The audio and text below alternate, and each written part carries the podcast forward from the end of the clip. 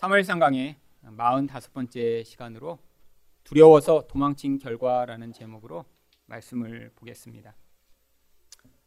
인간의 내적 두려움은 참 많은 일들을 만들어냅니다.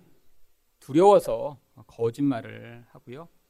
두려워서 또 하기 싫은 일을 억지로 하게 되는 경우도 많이 있죠.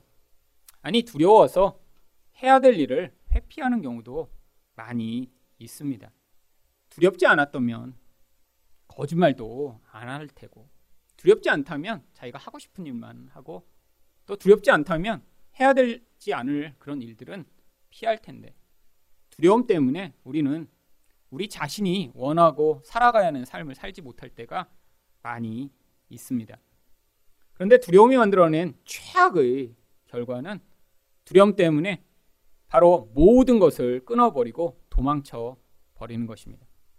사람이 두려워 사람을 도망치거나 혹은 상황이 두려워 그 상황을 회피하고자 아예 도망가 버리는 것이죠.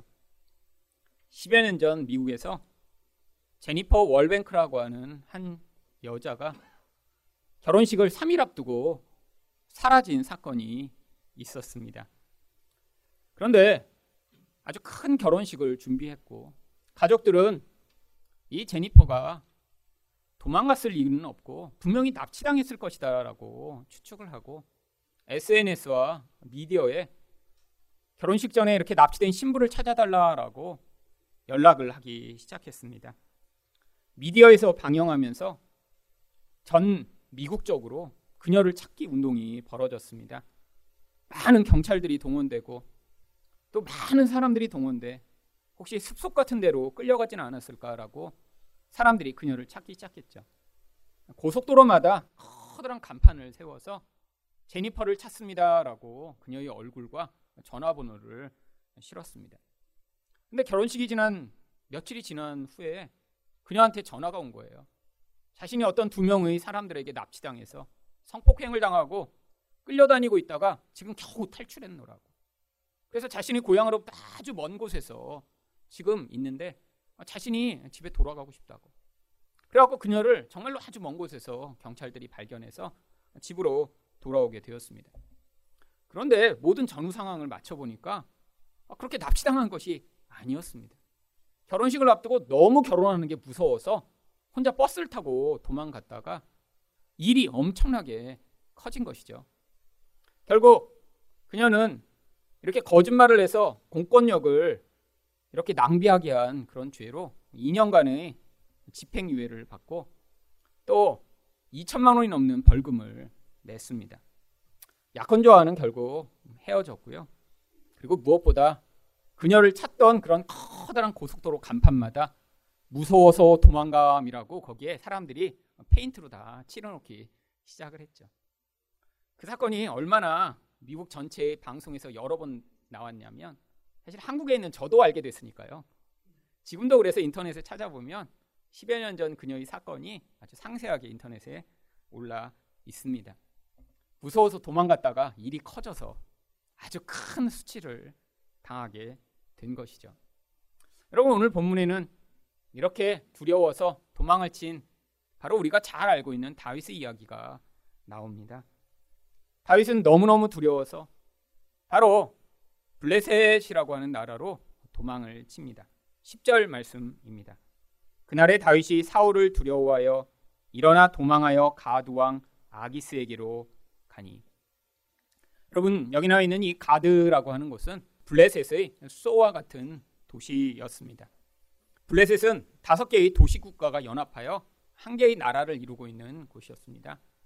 그 중에 가장 큰 도시가 가드였죠. 결국 이 가드 왕 아기스가 그 연합체인 블레셋 전체의 가장 중요한 왕 역할을 하고 있었습니다. 그런데 다윗이 도망간 이 블레셋은 이 이스라엘과 어떤 관계에 있었나요? 원래는 이 블레셋이 이스라엘을 오랫동안 지배하며 괴롭히던 상황이었는데 그때 이 이스라엘에 다윗이라고 하는 아주 용맹한 전사가 나타나 골리앗을 죽이면서 전세가 역전된 그런 상황이었습니다. 수십 년간 블레셋의 마치 그런 속국인 것처럼 살던 나라에서 한 사람 때문에 전세가 역전돼 어, 지금 이 다윗 때문에 이 블레셋은 이전에 자신들이 원하는 대로 했던 것들을 하지 못하는 그런 상황이 벌어진 것이죠. 사실 다윗이 도망하지 말아야 될 가장 그런 적국으로 지금 다윗은 스스로 제 발로 가버린 것입니다. 제정신이었다면 절대로 선택하지 않을 선택이었는데 다윗 또한 두려움에 사로잡히니까 지금 정상적인 판단을 하지 못하는 상황이 된 것이죠. 두려움이 얼마나 강력한지를 보여주는 것입니다. 그런데 이렇게 두려워서 도망을 쳤더니 어떤 결과가 나타났나요? 첫 번째로 더 큰 두려움을 경험하게 됩니다. 11절 상반절입니다. 아기스의 신하들이 아기스에게 말하되 이는 그 땅의 왕 다윗이 아니니까. 여러분, 다윗이 정말 왕인가요? 그런데 이 블레셋 사람들은 다윗을 이스라엘이 왕이 다윗입니다라고 지금 이야기를 하고 있습니다. 왜죠? 사울이 왕이었지만 사람들 눈에는 다윗이 진짜 왕인 것처럼 그 땅에 영향을 미치고 있었으니까요. 근데 블레셋 사람들이 다윗을 이스라엘의 왕이라고 생각하는 순간 이것은 아주 다윗에게 심각한 위협이 됩니다. 다윗이 이스라엘에서 아무것도 아닌 존재예요. 그러면 다윗은 이 블레셋에게 별로 위협적인 존재가 아닙니다. 그런데 이 다윗이 이스라엘이 왕이라고 평가받는 순간 지금 이 다윗만 없으면 블레셋은 다시 옛날처럼 이스라엘을 지배하고 자기 속국으로 삼을 수 있는 거예요. 근데 그 왕이 제 발로 걸어 들어온 것입니다. 지금 이런 사람들의 평가는 다윗에게는 엄청난 위협인 것이죠. 또한 11절 하반절에 뭐라고 이야기를 합니까? 우리가 춤추며 이 사람의 일을 노래하여 이르되 사울이 죽인 자는 천천히요 다윗은 만만이로다 하지 아니하였나이까? 블레스 사람들이 다윗이 그 나라의 진짜 왕이에요. 라고 이야기하며 그것을 증명하고자 이야기한 것이 과거에 사람들이 불렀던 노래를 이야기합니다. 이 노래가 얼마나 유행을 했으면 적국에까지 이 노래가 퍼졌을까요? 아마 아이들도 흥얼흥얼하며 이런 노래를 계속 불렀더니 적국 사람들까지도 다 이 노래를 알고 있는 거예요. 여러분 근데 이 노래를 언제 불렀죠? 바로 다윗이 골리앗을 죽였을 때 사람들이 부른 노래입니다. 왜? 그 사건이 아니었으면 이스라엘은 여전히 마치 한국이 예전에 일본의 속국으로 살았던 때처럼 여전히 지금 블레셋의 손에서 벗어나지 못하고 고통을 겪고 있었을 텐데 이 다윗 한 사람으로 말미암아 이스라엘은 놀라운 자우를 얻었고 반대로 블레셋은 그 이후로 엄청나게 힘든 상황에 처했으니까요. 그런데 다윗이 죽였던 그 골리앗의 출신이 어디였나요? 성경 사무엘상 17장 4절은 이렇게 이야기합니다. 그의 이름은 골리앗이요 가드 사람이라. 다윗이 도망간 도시 그 도시 출신이 바로 골리앗이었어요. 지금 이 가드 사람들한테는 다윗이 골리앗을 죽인 것이 어떤 상황인가요? 자기 고향의 영웅을 죽인 것입니다. 굉장히 개인적인 거예요. 엄청난 그들에겐 슬픔과 원한을 가질 만한 그런 상황이죠. 지금 이 모든 이야기는 다윗에게 모든 것이 불리하게 돌아가고 있는 것입니다. 사람들이 다윗을 별거 아닌 존재로 여겼다면 문제가 없을 텐데 다윗만 죽이면 지금 이 블레셋은 전세를 역전할 수 있고요. 또한 자기들의 아주 오래된 원한을 갚을 수 있는 그런 상황이 되는 것이죠. 여우를 피해 갔더니 호랑이를 만난 그런 상황입니다. 이스라엘에서는 사울 한 사람만 다윗을 이렇게 죽이려고 했는데 지금 블레셋에서는 모두가 다윗을 원수로 여기며 죽이려고 하는 그런 심각한 상황이 벌어진 것입니다. 이런 상황이 되니까 다윗이 그제서야 정신을 차립니다. 그래서 12절에 다윗이 어떻게 느끼나요? 다윗이 이 말을 마음에 두고 가두왕 아기스를 심히 두려워하여 이제서야 정신이 났는데 그 상황을 판단하고 나니까 자기가 지금 잘못 온 거예요. 야, 지금 이 왕의 한마디면 내 목숨이 끝이겠구나라고 그때야 느낀 것입니다. 그래서 아기스를 두려워한 거예요. 아기스가 어? 이 다윗 다윗만 죽이면 되잖아. 라고 하는 순간에 다윗은 죽은 거예요. 여러분, 그때 다윗은 심각한 두려움에 빠집니다. 아기스의 말 한마디에 자기 생명이 왔다 갔다 하는 상황이 된 것이죠. 여러분, 다윗은 자신이 이 두려움 때문에 이런 선택을 한지도 알지 못한 채로 이런 선택을 했습니다. 여러분, 우리도 인생 가운데 어떤 선택을 할 때, 아, 이건 내가 두려워서 선택하는 거야. 아, 이건 내 욕망 때문에 선택하는 거지. 여러분, 이런 경우는 한 번도 없습니다. 인생마다 자기 인생에 영향을 미치는 주요한 힘이 어떤 말을 하게 하고 어떤 행동을 자연스럽게 하게 하죠. 여러분 두려움에 영향을 받는 사람은 자연스럽게 항상 두려움이 이끄는 대로 선택을 합니다. 남들이 보면 좀 이상해요. 아, 왜 거기다 돈을 투자하지? 왜 저런 식으로 반응하지? 아니 왜 저런 말을 하지? 아니 왜 저렇게 도망가 버리지? 남들이 보면 이상한데 그런 내적 힘에 영향을 받는 사람은 그 힘이 자기를 지배하고 있기 때문에 자기도 알지 못하는 그런 상황에서 그런 말이 튀어나오고요. 그런 반응을 항상 할 수밖에 없습니다. 여러분 우리 가운데도 두려움 때문에 얼마나 많은 선택들을 하고 있나요? 그런데 우리도 깨닫지 못할 때가 너무 많아요. 언제나 깨달을 수 있죠. 그런 잘못된 선택이 가져온 결과가 너무나 치명적이어서 거기서 그 결과로 말미암아 도대체 이 다윗처럼 아무것도 할 수 없는 상황에 처해서야 어머 내가 잘못 선택했잖아 내가 잘못 말했잖아. 아, 그때 그렇게 하지 말 것이라는 후회를 하게 되죠. 여러분, 우리 인생마다 이렇게 두려움 때문에 어떤 행동을 하면 그 결과가 항상 어떻게 나타나나요? 일시적으로는 잠깐 두려움을 피할지 모릅니다. 그런데 더 큰 두려움이 찾아오게 되어 있어요. 여러분, 두려움은 어디에 존재하는 것인가요? 밖에 두려움이 가득한가요? 뭐 산에 공동묘지인데 가면 막 그 산에 두려움이 많아서 그 공동묘지를 나오고 나면 덜 두려운가요? 아니에요. 집에서도 두려운 사람은 공동묘지 가도 두렵고요.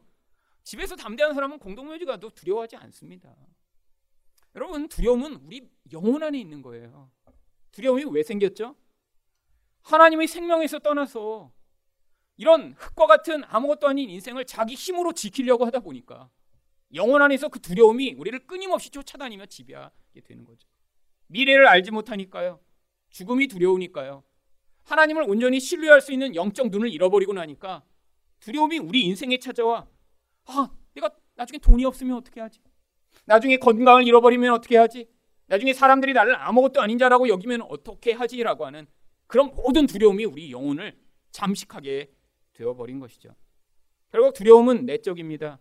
노력해도 벗어날 수 없고 아무리 애써도 그 두려움으로부터 자유할 수 없는 것이죠. 여러분, 그런데 왜 이런 두려움이 우리 인생 가운데 점점 깊이 찾아오는데 하나님이 이렇게 잠잠하신 것 같이 침묵하시는 것 같은 상황이 벌어지는 것일까요? 여러분 성경을 읽으시다 보면 성경에는 어떤 상황들이 있을 때 하나님이 즉각 즉각 개입하시는 것처럼 보입니다. 왜 그런 줄 아세요? 나머지 이야기는 다 잘라버리고 그 장면만 편집해놨기 때문입니다. 여러분 성경에 나오는 이 인물의 이야기가 우리처럼 일상을 기록한 게 아닙니다. 아브라함이 막 이렇게 기적을 경험하고 하나님을 만난 이야기요. 여러분 아브라함의 인생의 수십 년 가운데 중요한 사건만 편집해서 거기다 기록해 놓은 거예요. 몇십 년 동안 일어난 일입니다. 몇십 년 동안. 여러분 다윗의 인생도 마찬가지예요. 여러분 다윗의 인생을 우리처럼 세세하게 기록한 것이 아니라 이런 심각한 상황, 하나님이 개입이 필요한 상황, 어떤 과정을 통해 그런 개입을 받게 됐는지 가장 핵심적인 것만을 기록해 놓고 있기 때문에 굉장히 하나님이 매 순간 개입하시는 것처럼 보이죠. 아니요. 긴 과정 가운데 벌어지고 있는 일이죠. 여러분 우리 인생에서도 마찬가지입니다. 우리가 두려워하여 어떤 선택들을 해요. 잘못된 선택들을 해요. 그게 더 나쁜 결과를 자꾸 가져옵니다. 그런데 그게 하루 이틀에 벌어진 일이 아니라는 거예요. 작년에 선택한 게 올해 영향을 미칠 수도 있고요. 아니 10년 전에 그렇게 선택을 했는데 10년이 지나서야 그때 내가 왜 그렇게 했을까라고 후회하게 되는 그런 상황이요. 여러분, 하지만 하나님이 이런 긴 과정을 통해 우리 인생을 지금 바라보고 계시다라는 거예요. 여러분 지금 다윗이 이런 과정을 지나가는데 하나님이 어, 다윗 어디 갔는지 어, 없어졌네. 왜뭐 이스라엘 안 있고 거기가 있지? 나중에 발견한 다음에 하나님이 어, 왜, 왜 이렇게 블레셋에가 있어? 이런 하나님이 아니시라는 거예요. 여러분 우리 인생 이 땅을 살아가는데 하나님이 개입이 저는 없는 것 같아요. 지난 10년 동안 돌아보니까 기적이 하나도 없었어요. 그냥 나는 일상을 살고 있는 것 같아요. 늘 두려움 때문에 어떤 선택들을 해나가고 나의 욕망 때문에 무슨 선택을 해나가며 하나님과 관계없는 삶을 사는 것 같은데 하나님이 그런 상황 가운데도 지금 기다리고 계신 것입니다. 언제까지요? 때가 될 때까지요. 여러분 착각하지 마세요. 여러분이 마음대로 살아가고 있다고 하나님이 여러분의 인생을 그냥 방치 한 채로 놔두시다가 죽기 전에만 개입하시는 그런 하나님이 아니세요. 하지만 이런 하나님의 개입을 민감하게 깨닫지 못하면 우리 인생의 선택은 늘 어떻게 될까요? 작은 데서 배워야죠. 사소한 일상에서 하나님의 개입을 경험해야죠. 작은 두려움 가운데도 그 두려움이 만드는 결과를 보면서 우리 하나님이 어떠신 분이신가를 보며 하나님을 향한 신뢰를 배운 사람만이 우리 일상 가운데 나타나는 삶을 통해서도 하나님과 같은 그런 선한 결정과 선택으로 남에게도 유익되며 하나님 나라를 확장하는 삶을 살 수 있죠. 하지만 일상 가운데 이런 것들을 배우지 못하며 큰 사건을 통해서만 배운 사람은 어떤 삶을 삽니까? 살면서는 끊임없이 자기 원하는 대로 살아요. 두려움이 끊임없이 주도하기 때문에 삶에서 끊임없이 그 두려움이 만드는 결과로 실패하고 무너지고 꺾여지고 그리고 10년 만에 깨달은 다음에 그때 10년마다 한 번씩 간증하는 거예요. 10년 된 간증. 그건 은혜롭습니다. 여러분 근데 그런 사람이 특징이 있잖아요. 막 어떤 큰 사건을 경험한 다음에 이렇게 와서 막 간증을 확 해. 그래서 사람들은 굉장히 은혜로워요. 거기가 끝입니다. 거기가 끝이에요. 아무것도 아니에요. 그리고 나서 다 어떻게 돼요? 또다시 10년 동안 깊은 침묵과 어두움과 악을 행하다가 다시 10년 후에 다시 돌아와 다시 한번 간증. 여러분 우리 주변에 그런 사람이 있습니다. 여러분 왜 우리가 말씀을 매주 나눠야죠? 지난주에 본 사람이랑 뭐 이렇게 나눌 게 있다고 또 나눠요. 여러분 그 힘드시죠? 그렇잖아요. 매주 나누고 쉽지 않습니다. 여러분 근데 그렇게라도 자꾸 자극을 해야 우리 일상과 삶과 내 인생 가운데 역사하셨던 하나님의 흔적을 자꾸 영적인 눈으로 바라보게 되는 거예요. 여러분 그렇게 나누다 보면 신기한 일들을 발견합니다. 이전에는 내가 그렇게 행동한지 몰랐는데 그게 어떠한 의미를 가지고 있음을 알게 되고요. 하나님이 멀리 계신 분이 아니라 나의 삶에서 내가 이렇게 실패하고 무너지고 깨어지는 과정 가운데도 여전히 나를 바라보고 계시며 나를 변화시키고 은혜로 인도하고 계셨음을 깨닫게 되는 것이죠. 여러분, 그런데 이런 두려움이 만들어낸 심각한 결과, 이 결과 가운데 처해서야 무엇을 할 수 있나요? 그 자리에서야 결국 진짜 기도를 할 수 있습니다. 여러분, 지금 다윗이 지금 이스라엘에 있다가 지금 이 블레셋으로 올 때는 무엇을 안 했을까요? 기도를 안 했어요. 물론 이런 기도는 했겠죠. 하나님 도와주세요. 하나님 도와주세요. 그 다음에 그냥 결정해서 자기가 온 거예요. 이건 기도한 게 아닙니다. 여러분 기도한 거는 내가 원하는 걸 그냥 아랜 다음에 내가 원하는 대로 행동하는 게 그게 기도가 아니에요. 기도의 진짜 의미는 하나님 앞에서 내 뜻을 내려놓고 하나님 뜻을 받아들이는 게 기도예요. 근데 다윗은 그냥 기도하지 않은 거예요. 어떻게 한 거예요? 아직 내 힘이 남아 있어서 내가 원하는 대로 그냥 행동한 거예요. 그 힘이 뭐예요? 두려움에 매여 있는 자아의 힘입니다. 그 인생을 지배하는 힘이며 다윗의 영혼을 사로잡고 있는 강력한 힘이죠. 하나님의 다스림이 경험하기 전에 자기가 원하는 대로 해버린 거예요. 그리고 나서 이런 심각한 상황이 되고 났더니 그제서야 다윗이 무엇을 한 줄 아세요? 이제야 진짜 기도를 시작합니다. 여러분 다윗이 이런 상황을 경험하고 나서 이때 경험한 그 심각한 상황, 죽을 수밖에 없는 그런 심각한 상황. 근데 그 상황에서 구원받고 나서야 뭘 하느냐면 하나님을 고백하기 시작해요. 그래서 바로 이때 경험했던 일들을 시편에 기록해 놓았습니다. 여러분 그래서 시편 34편이 바로 이때의 경험을 바탕으로 자기가 그때 어떻게 느꼈고 어떤 일들을 했으며 어떤 결과가 주어졌는지를 기록하고 있는데 시편 34편에 이렇게 제목이 붙어 있습니다. 다윗이 아비멜렉 앞에서 미친 채 하다가 쫓겨나서 지은 시. 여러분 이게 시편 제목이에요. 미친 채 하다 쫓겨나 지은 시. 여러분 근데 오늘 본문에는 다윗이 어떤 행동을 했는지는 안 써 있습니다. 근데 이 시편에 다윗이 거기서 뭘 했는지 이렇게 기록해요. 시편 34편 4절과 6절입니다. 내가 여호와께 간구함에 내게 응답하시고 내 모든 두려움에서 나를 건지셨도다.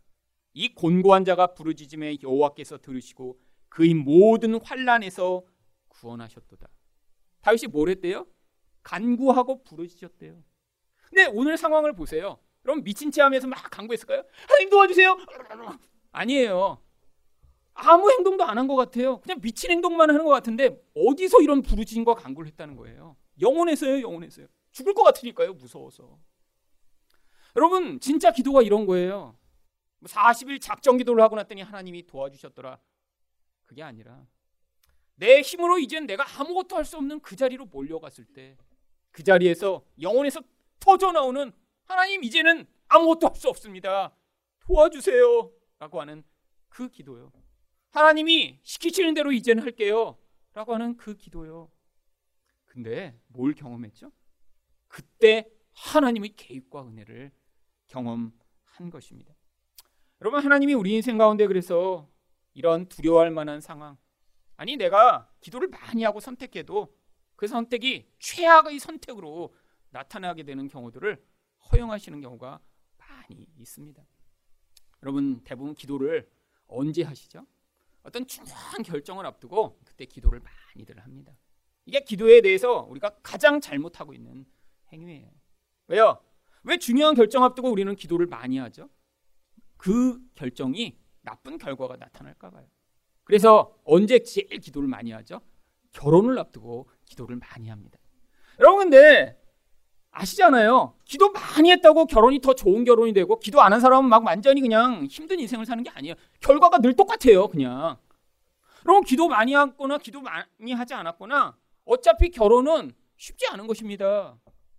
여러분 겨, 기도를 많이 하고 사업을 하면 항상 성공하고 기도 많이 안 하면 사업이 실패하나요? 아니에요. 근데 심지어는 어떤 분들은 이렇게 생각하는 분도 있어요. 딸 나오면 야 기도 안 하고 그렇게 했기 때문에 딸 낳았잖아. 그럼 목사님 어머니가 권사님이 그렇게 자기 아들을 야단치며 혼내는 걸 본 적이 있어요. 얼마나 기도를 안 하길래 이렇게 딸을 셋이나 낳냐? 정말 여러분 이런 게 우리의 잘못된 생각이에요. 어떤 생각이요? 기도로 내가 원하는 것들을 얻어내고자 하는 그런 태도요. 여러분 진짜 기도는 어떤 거죠? 하나님의 뜻을 받아들이는 것입니다. 하나님 뜻 받아들이려면 어떻게 돼야 돼요? 내 뜻이 다 깨지고 무너져야 돼요. 내 생각대로 살 수 없어야 돼요. 그때 하나님 도와주세요라고 하면 하나님이 그때 말씀하시는 것들을 내가 받아 반응하게 될 때 이게 기도를 한 것입니다. 하나님이 그래서 우리를 기도의 자리로 인도하고 계신 거예요. 어떤 기도의 자리요? 바로 그 기도의 자리에서 경험한 자기 마음 상태를 다윗이 뭐라고 여기에 써놨냐면 시편 34편 18절입니다. 여호와는 마음이 상한 자를 가까이 하시고 중심으로 통회하는 자를 구원하시는도다. 여러분 다윗이 이 아비멜렉 앞에서 미친 체하면서 그때 무엇을 경험했다고 기록하나요? 자기 마음이 상했대요. 또한 중심으로 통회했대요. 여러분 마음이 상한 게 무엇이죠? 여러분 모든 일이 내 마음대로 되고 있으면 마음이 상하지 않습니다. 근데 내 마음대로 되지 않으니까 지금 마음이 상해서 고통하고 아프고 힘든 거예요. 근데 여러분 마음이 상했어도 교만한 자는 어떻게 하는 줄 아세요? 나를 상처 입히고 나를 힘들게 하는 다른 사람이나 상황을 끊임없이 바꾸어내며 그것과 싸웁니다. 여러분 상처 입은 사람들 여러분 주변에 보셨죠? 근데 교만한 채로 상처 입은 사람이 제일 무서워요. 여러분 그냥 교만한 사람은 천지입니다. 근데 그 교만한 사람은 대충 피해가면 어느 정도 서로 피해서 살 수 있어요. 근데 근데 상처 입었는데 교만한 사람을 잘못 건드리면 진짜 무섭습니다.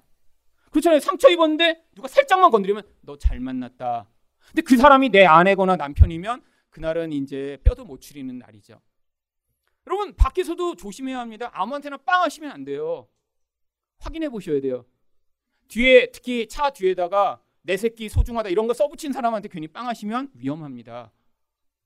여러분 교만한데 상처 입은 사람은 누가 건드기만 하면 무섭게 돌변해 물어뜯고 고통스럽게 만들죠. 여러분 근데 하나님이 이런 교만한 자들을 어느 자리로 이끌어 가시는 거예요? 상처 입었는데 이젠 아무한테도 반응하지 못하고 어떻게 하도록요? 회개하도록요. 하나님 내가 잘못했어요. 하나님 저를 불쌍히 여겨 주세요. 그게 통회하는 마음입니다. 교만하던 자가 이 두려움의 자리에서 낮아짐의 자리로 가며 하나님의 도우심을 구하며 자기 행위를 회개하게 되는 바로 그 자리요. 이게 성경이 얘기하는 구원이라고 하는 과정입니다. 것입니다. 여러분 한 번만 딱 이런 경험을 하게 되나요? 아니요 성도라면 이 과정을 자주 경험해야 하죠. 여러분 자주 상처 입으시는 게 당연합니다. 왜 상처 입죠? 내 마음대로 안 돼서 상처 입잖아요. 다른 사람이 내가 원하지 않는 말을 해서 상처 입고요. 상황이 내가 원하지 않는 대로 돌아가니까 상처 입고요. 근데 상처 입은 다음에 그 다음에 우리가 진짜 낮아졌으면 어떤 반응을 해야 된다고요? 통회하는 영혼으로 하나님 앞에서 우셔야 된다고요. 여러분 울지 못하면 우리 안에 독이 가득해집니다. 여러분 독이 쌓인 사람들은 어떻게 반응하죠? 주변에 한 놈만 걸려라 하면 자기 독을 쏟아내요. 무섭게 반응합니다. 물어뜯습니다. 비난합니다. 공격합니다. 여러분, 근데 하나님이 우리에게 요구하시는 게 바로 이 과정을 더 깊이 지나가. 그 자리에서 이젠 아무 힘이 없이 빠져버린 상태. 이게 바로 자아가 죽은 상태예요. 여러분, 죽은 자는 말이 없습니다. 아직 이렇게 남을 물어뜯고 내 안에 있는 독을 퍼뜨리는 사람은 자아가 하나도 안 죽은 거예요. 그 사람은 더 깊이 내려가야 돼요. 여러분, 진짜 죽었으면 아무리 누가 상처를 줘도 힘이 없어요. 누구를 물어뜯을. 그럼 그 다음엔 어떻게 돼요? 그냥 울어야 돼요. 힘드니까. 하나님 앞에서 그냥 우는 거예요. 살려주세요. 살려주세요. 근데 성경이 이거를 뭐라고 얘기하냐면 시편 34편 19절입니다. 의인은 고난이 많으나. 여러분, 우리 너무 성경을 잘못 읽고 있어요. 우리는 대부분 어떻게 생각하죠? 고난이 많은 사람은 아, 뭔가 죄가 있을 거야. 숨겨진 죄가 있을 거야. 숨겨진 죄가.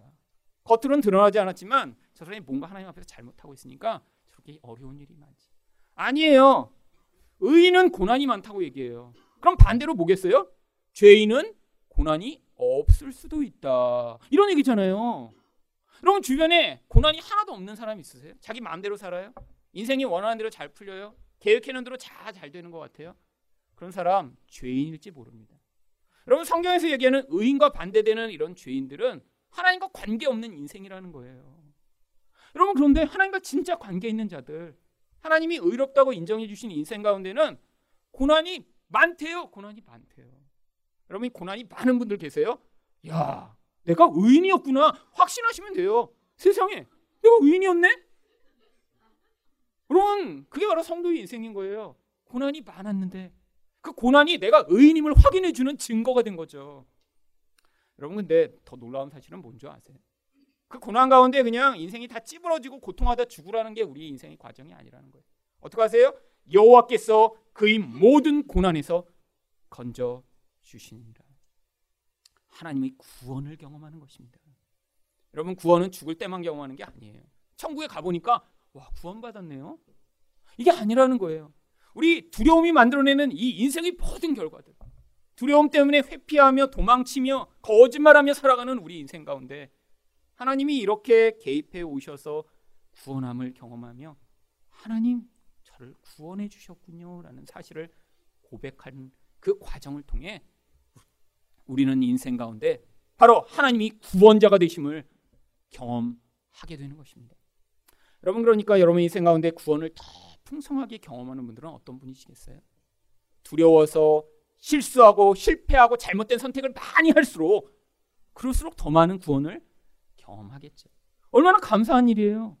여러분 우리가 이렇게 실패해도 구원을 경험하고 아니 실패하지 않고 이런 작은 일상 가운데 아 내가 이런 존재구나 빨리 깨달아 하나님 앞에 빨리 반응하는 분은 그러면 그 구원을 통해 결국 다른 사람을 도울 수 있는 그런 은혜로운 자리에 서게 되겠죠. 여러분 그래서 결국 우리 인생 자체가 이런 구원의 과정인 것입니다. 두 번째로 두려워서 도망친 결과는 무엇인가요? 수치를 당하게 됩니다. 13절 상반절입니다. 그들 앞에서 그의 행동을 변하여 미친 채하고 다윗이 갑자기 이런 심각한 상황에 처했더니 갑자기 미친 척을 하기 시작합니다. 미친 척을 어떻게 구체적으로 했는지 13절 하반절이 이렇게 기록하고 있습니다.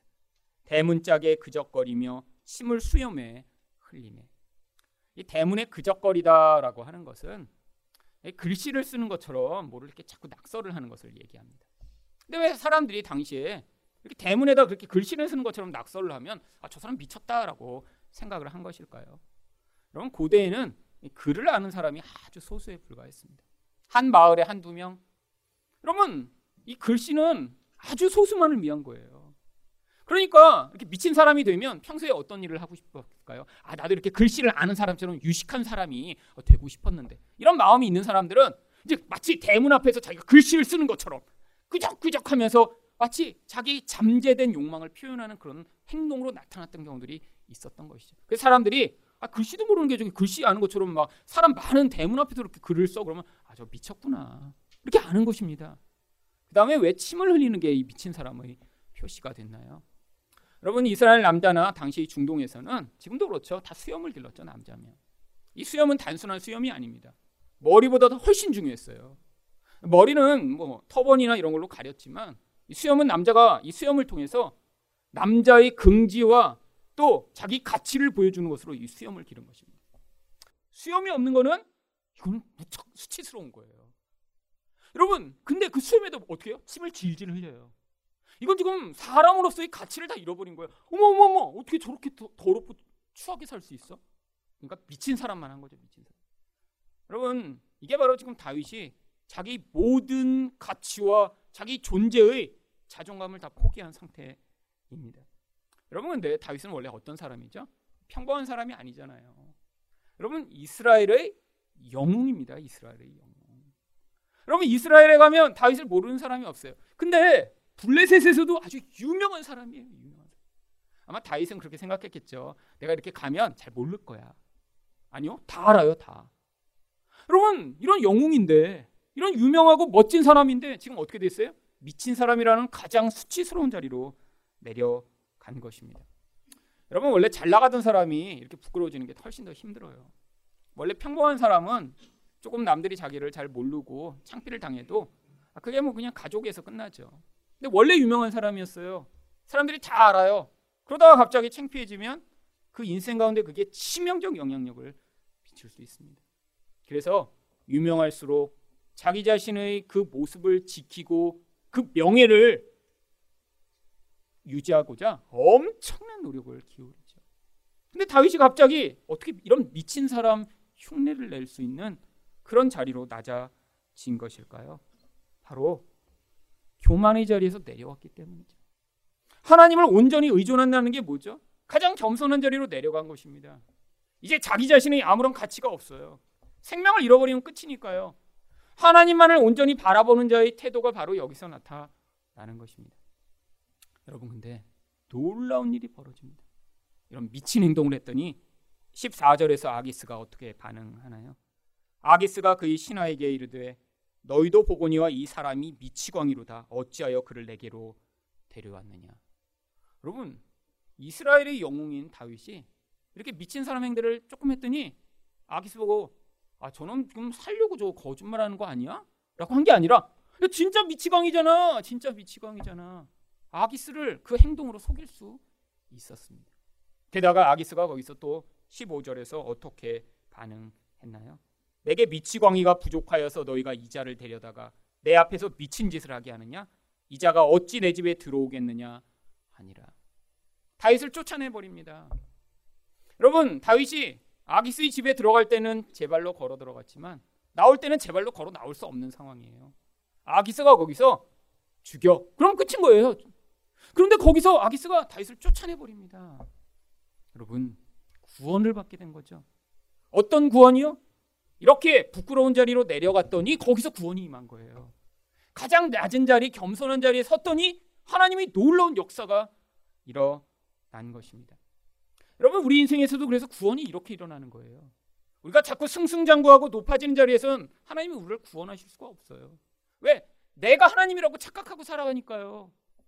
여러분, 근데 우리는 원래 어떤 존재죠? 원래 우리가 그렇게 잘나고 멋지고 그렇게 훌륭한 존재인가요? 아니요. 성경이 우리를 어떻게 이야기하는지 창세기 2장 7절이 우리를 이렇게 부릅니다. 여호와 하나님이 땅의 흙으로 사람을 지으시고 생기를 그 코에 불어 넣으시니 사람이 생명이 되니라. 하나님이 인간을 처음 만드실 때 흙으로 만드셨습니다. 여러분 근데 이 흙이라는 단어가 히브리어 아파르를 번역한 것으로요. 먼지 혹은 어떤 때는 쓰레기라고 번역되는 그런 단어예요. 여기 이렇게 만져서 여기 손에 나오는 그런 그런 먼지 덩어리. 아무 데서나 발견할 수 있는 거예요. 필요 없는 거예요. 아무 가치 없는 거예요. 아니 세상에 얼마나 좋은 흙 많나요? 여러분 특별히 도자기를 만드는 분들은 그 좋은 흙을 찾아 헤매고자 10년, 20년을 찾는 분도 있더라고요. 어떤 백자를 만드는 도예가가 나오셨는데 한국에서 그 백자를 만들기에 적합한 흙을 찾느라고 20년을 한국에 있는 땅을 파며 다 니셨대요. 여러분 좋은 작품을 만드는데 흙이 거의 대부분을 차지한다는 거예요. 어떤 흙을 만나냐가.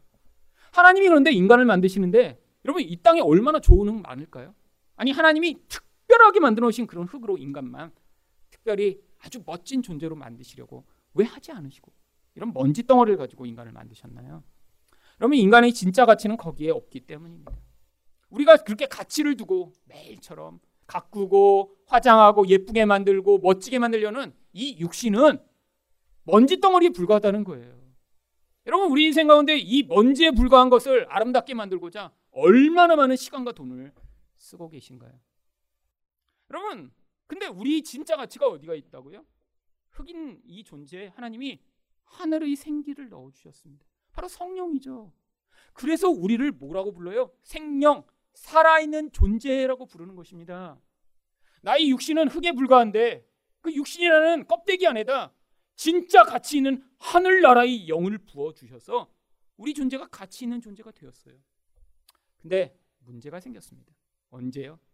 바로 이 존재로서만 우리가 아름답고 가치 있었는데 아담과 하와가 죄를 지은 것이죠. 어떤 죄를 지었나요? 바로 창세기 3절 5절에서 뱀이 아담과 하와를 이렇게 꼬셨습니다. 너희가 그것을 먹는 날에는 너희 눈이 밝아져 하나님과 같이 되어 선악을 알 줄 하나님이 아심이니라. 여러분 선과 악을 스스로 판단하여 그것으로 하나님 노릇하려는 것으로 죄가 들어왔습니다.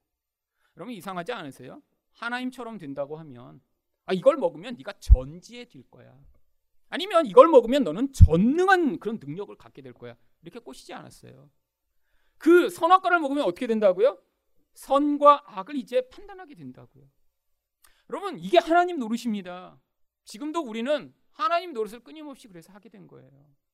여러분, 인생 가운데 끊임없이 우리가 받는 가장 큰 유혹이 뭔지 아세요? 하나님이 좋은 것이다라고 말씀하시는 것 그거 거부하면서 여러분이 스스로 자꾸 좋은 것을 판단하는 거예요. 이건 좋은 거야. 그래서 그 좋은 것을 인생 내내 추구하며 살아가는 게 우리들입니다. 근데 그 좋은 거라는 그 기준이 항상 어떤 결과를 만들어내는 줄 아세요? 우리가 좋은 거라고 판단하는 모든 것들은 그 좋은 것을 내가 가지거나 소유하면 우리가 남보다 더 나은 존재가 될 수 있다고 생각하는 것입니다. 그래서 우리가 좋다라고 얘기하는 대부분은 돈, 권력, 미모, 능력, 좋은 학교와 같은 남이 갖지 못한 그거를 내가 가져서 남보다 더 이쁘고 더 부자가 되고 더 능력이 많은 사람이 돼서 남들보다 내가 나은 존재가 돼 하나님 노릇을 하며 이 땅을 살아가도록 만드는 이 무서운 죄악으로 우리 인생에 나타나게 된 것이죠. 여러분 그래서 우리 또한 끊임없이 내가 생각할 때 좋은 것이라는 걸 추구하고 사는 것입니다. 근데 우리 인생의 대부분의 불행은 어디에서 찾아온 줄 아세요? 내가 좋은 것이라고 생각한 그 좋은 것을 갖지 못하는 경우가 참 많다는 거죠. 여러분, 우리 인생마다 이 부족한 것, 그 부족한 것으로 결국 아, 나는 부끄럽다, 수치스럽다라고 생각하는 자리에 자꾸 자꾸 가게 되는 경우들이 있습니다. 내가 열망하는 것일수록 그 열망하는 것 때문에 인생 가운데 수치를 경험하는 경우가 많죠. 여러분 생각해 보세요. 돈이 인생에서 제일 중요하다고 생각하는 사람이 그 돈을 다 뺏겨버리면 어떻게 될까요? 그게 제일 고통스럽고 수치스럽겠죠. 여러분, 결국 인생에서 내가 이렇게 가장 중요한 것을 어떤 때는 다 빼앗기는 것 같은 그런 상황. 근데 어떤 사람만이 그 자리로 갈 수 있어요?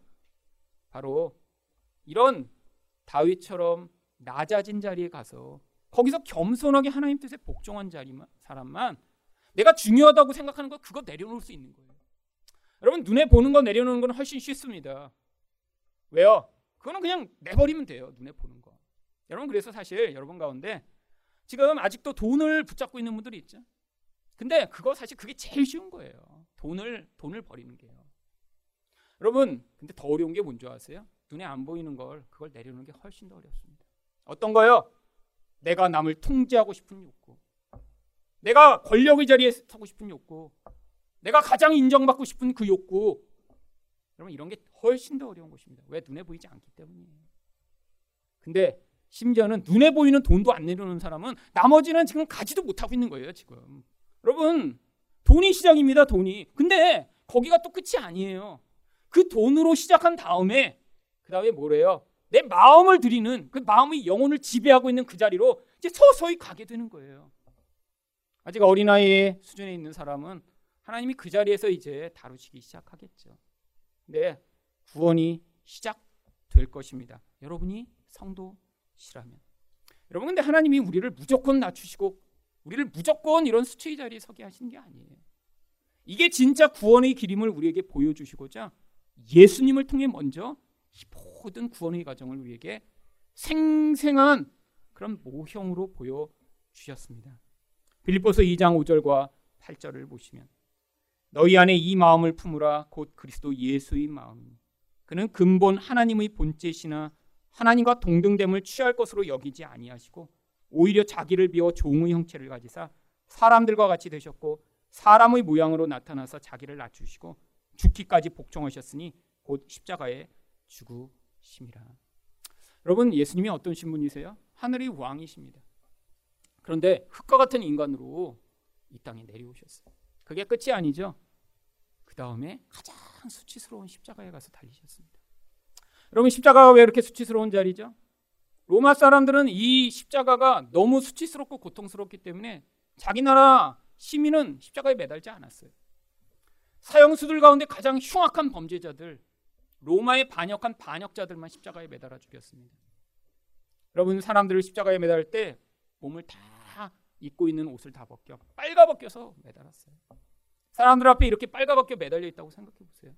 죽음의 자리에서도 자기의 부끄러움을 가리지 못하게 만들어 놓고 거기서 매달려 고통하게 만든 것입니다. 예수님이 가장 수치스러운 자리에 매달리셨어요. 여러분, 근데 바울이 뭐라고 얘기하나요? 그 마음이 우리가 가져야 될 마음이래요. 여러분, 그런데 이 이야기를 지금 어디서 하고 있는 줄 아세요? 지금 갑자기 우리를 향해 모르는 신령한 영적 태도를 가지라고 그러는 게 아니에요. 지금 바울이 무엇을 설명하다가 아, 이런 태도를 너희가 갖기 위해서는 이 예수의 마음이 없으면 불가능하다라고 빌립보서에서 예수 이야기를 지금 하고 있는 거예요. 원래는 어떤 이야기를 하고 있었냐면 빌립보서 2장 2절과 3절입니다. 마음을 같이하여 같은 사랑을 가지고 뜻을 합하여 한 마음을 품어 아무 일에든지 다툼이나 허영으로 하지 말고 오직 겸손한 마음으로 각각 자기보다 남을 낫게 여기고 여러분 공동체에서 사람들이 사랑하지 못하고 한 마음을 품지 못하는 진짜 이유가 뭐라고요? 내가 높은 자 하나님과 같은 자라고 착각하고 있어서 그렇다는 거예요. 예수의 마음을 가지면 공동체가 깨지고 미워하고 분열되지 않습니다. 근데 누구를 미워하는 진짜 이유가 뭐라는 거예요? 내가 아직도 그 죄에 사로잡혀 하나님처럼 되려고 하며 예수의 마음과 정반대의 마음으로 살아가니까 자꾸 분열이 일어난다고 하는 거예요. 그래서 너희가 사랑하기 위해선 예수의 마음을 달라고 기도하며 애쓰고 간구하라라고 우리에게 이야기를 하고 있는 거죠. 여러분 여러분의 삶에서 이런 사랑이 나타나지 않으세요? 여러분 우리가 영적으로 예수님과 같은 낮아짐을 배웠다고 뭐 이 땅에서 삶을 뭐 살던 모든 재산을 판 다음에 막 가난하게 살고 뭐 그러라고 얘기하는 거 아니에요. 우리가 지금 처해진 그 환경 가운데 내가 사랑하지 못하고 누군가 미운 사람이 있고 같이 할 수 없다면 지금 내 안에선 예수의 마음이 아니라 죄악이 나를 지배하며 나의 인생을 이끌고 있다는 사실을 깨달으라고요.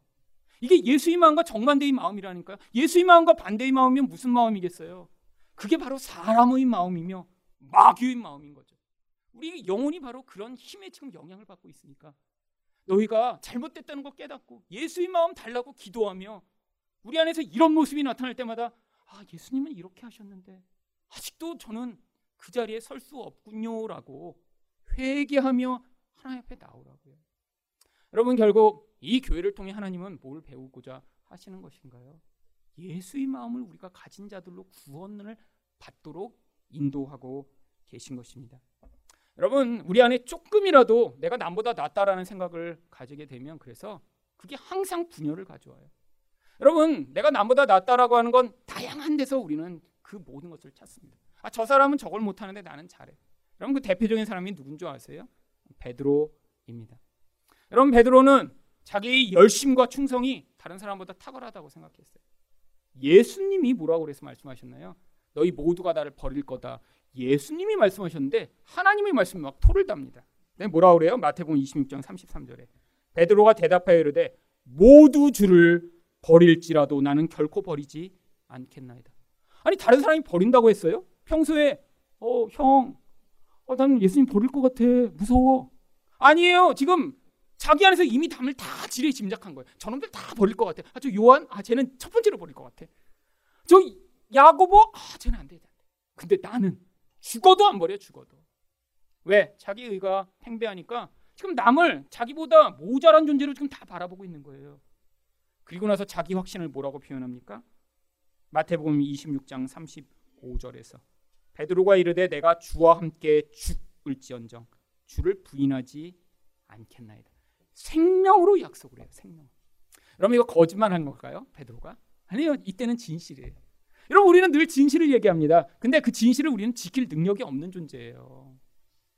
여러분 이렇게 얘기하고 나서 1년쯤 후에 베드로가 어떤 반응을 했으면 시간이 지나서 좀 그동안 힘들었구나 이렇게 생각하면 되는데 그 밤에 고백하고 그 다음날 새벽에 무슨 일이 벌어졌냐면 바로 예수님이 가야바의 법정 앞에서 신문을 받으십니다. 그때 한 계집종이 오더니 어? 저 예수랑 같이 있던 사람 아니에요? 여러분 거기서 벌써 세 번이나 부인하죠. 하룻밤 사이에요. 밤에 고백하고 새벽에. 그렇게 고백하다가 세 번째 고백을 딱 아니라고 고백했는데 그때 무슨 일이 벌어졌나요? 누가 보면 22장 61절과 62절입니다. 주께서 돌이켜 베드로를 보시니 아 이게 핵심이에요. 예수님이 딱 그 순간에 베드로를 이렇게 보셨어요. 예수님과 눈이 마주쳤습니다. 눈이요. 그럼 그 순간 베드로가 뭘 기억났나요? 내가 나를 세 번 부인하리. 아니요. 제가 목숨을 다해 예수님을 숨기겠습니다. 근데 그 순간에 그 기억한 거예요. 내가 말한 대로 지키며 살 수 없는 우리요. 두려워서 죽을까봐 겁나서 하룻밤 전에 했던 그 약속을 지킬 수 없는 우리요. 여러분 베드로는 그걸 깨닫고 어떻게 합니까? 베드로가 주의 말씀 곧 오늘 다 굴기 전에 내가 세 번 나를 부인하리라 하심이 생각나서 밖에 나가서 심히 통곡하니라. 여러분 베드로가 왜 심히 통곡했나요? 바로 아까 다윗이 경험했던 것과 똑같은 과정을 경험한 거죠. 어떤 과정이요? 상한 심령으로 하나님 앞에서 통회하는 영을 가지게 된 것입니다. 여러분 이렇게 남을 판단하고 자기 확신 가운데 살던 이 베드로가 이런 과정을 왜 지나가도록 만드신 것이죠? 역사 내내 지금 2천 년 동안 사람들이 이 베드로의 실패 이야기를 지금 교회에서 선포하고 있잖아요. 개인적으로는 굉장히 창피한 일입니다. 그렇죠? 제가 만약에 베드로였고 이런 상황을 알았으면 아 제발 제 이야기는 좀 성경에서 빼주세요. 어, 이건 나중에 나중에 만났는 사람 아니 개인적으로 여러분 베드로 아세요? 우리 다 몰라요. 근데 베드로의 뭐만 알고 있죠? 이런 몇몇 실패한 장면을 우리는 아주 명확하게 기억하고요. 특히 저희 교회처럼 복음을 설교하는 교회에서는 이 베드로는 정말 제가 자주자주 이야기하기 때문에 정말 잊을 수가 없습니다. 여러분 베드로 굉장히 훌륭한 분인 줄 아셨어요? 열정이 많고. 여러분 성경이 이야기하는 이 인간은 절대 우리 힘으로는 구원이 불가능함을 보여주고자 자꾸 기억하고 있으니까 성경에서 훌륭하고 멋진 분들 찾으려고 하지 마세요. 그분들은 다 예수예요, 예수. 나머지 찐따 갖고 모자란 건 다 우리들입니다. 성경에서 멋진 분 찾는 다음에 어 그래서 다윗이 나랑 약간 비슷한데? 여러분 그건 예수랑 비슷한 거예요. 예수랑. 지금 다윗이 이렇게 두려워 거짓말하며 도망치는 거 그게 우리예요. 그게. 여러분 성경 읽으시면 늘 그랬죠. 아 이 사울 나쁜 놈 맞나? 아 그 사울이 우리고요. 와 다윗이 이렇게 멋진데? 아 그건 예수님이세요.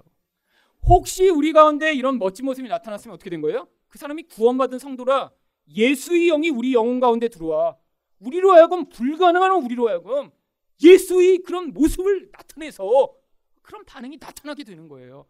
그러니까 그때 나타나면 아 이거는 정말 예수님의 모습이 나에게 나타났네. 아 내가 구원받은 성도 맞구나. 아, 나는 사랑하는 게 불가능한데 어떻게 이렇게 사랑하게 됐지? 나는 회개하는 게 불가능한데 어떻게 회개하게 됐지? 이게 예수의 영이 우리와 함께 있는 증거죠. 나머지 바보 같은 모습이 나타나면 맞습니다 하나님 이게 접니다. 제가 사울이고 거짓말하는 자입니다라고 고백해야 정상입니다. 여러분 베드로가 이런 과정을 겪었더니 어떤 사람이 됐나요? 여러분 이 베드로가 만약에 이전과 같은 자기 의가 똘똘 뭉쳤어요.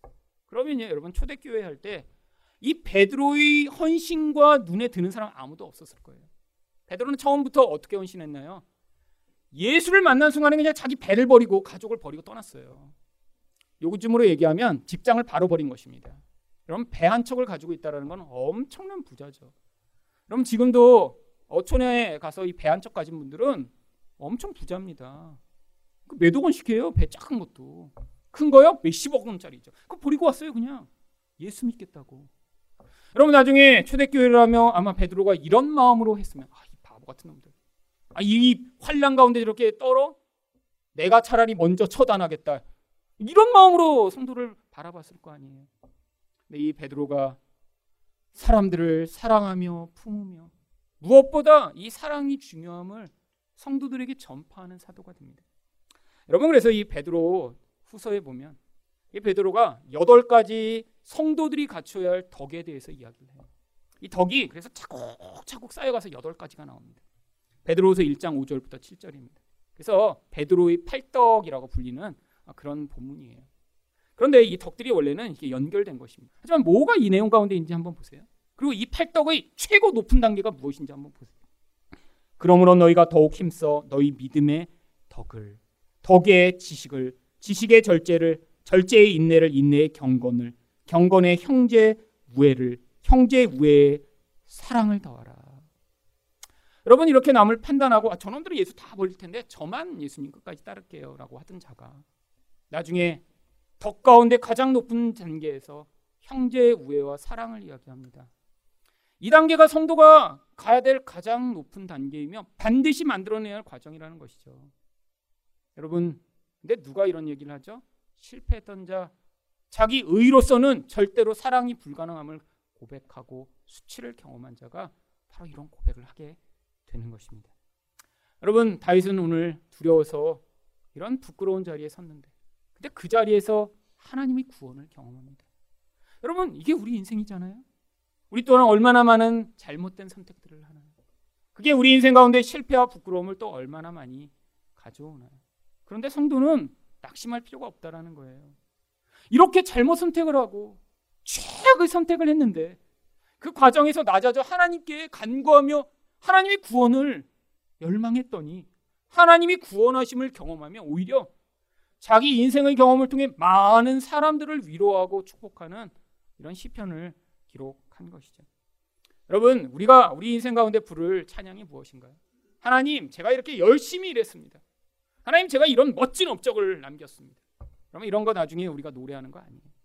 다윗이 이 과정을 경험한 다음에 시편 34편 1절부터 3절까지 어떤 찬양을 부르냐면 내가 여호와를 항상 송축하며 내 입술로 항상 주를 찬양하리로다.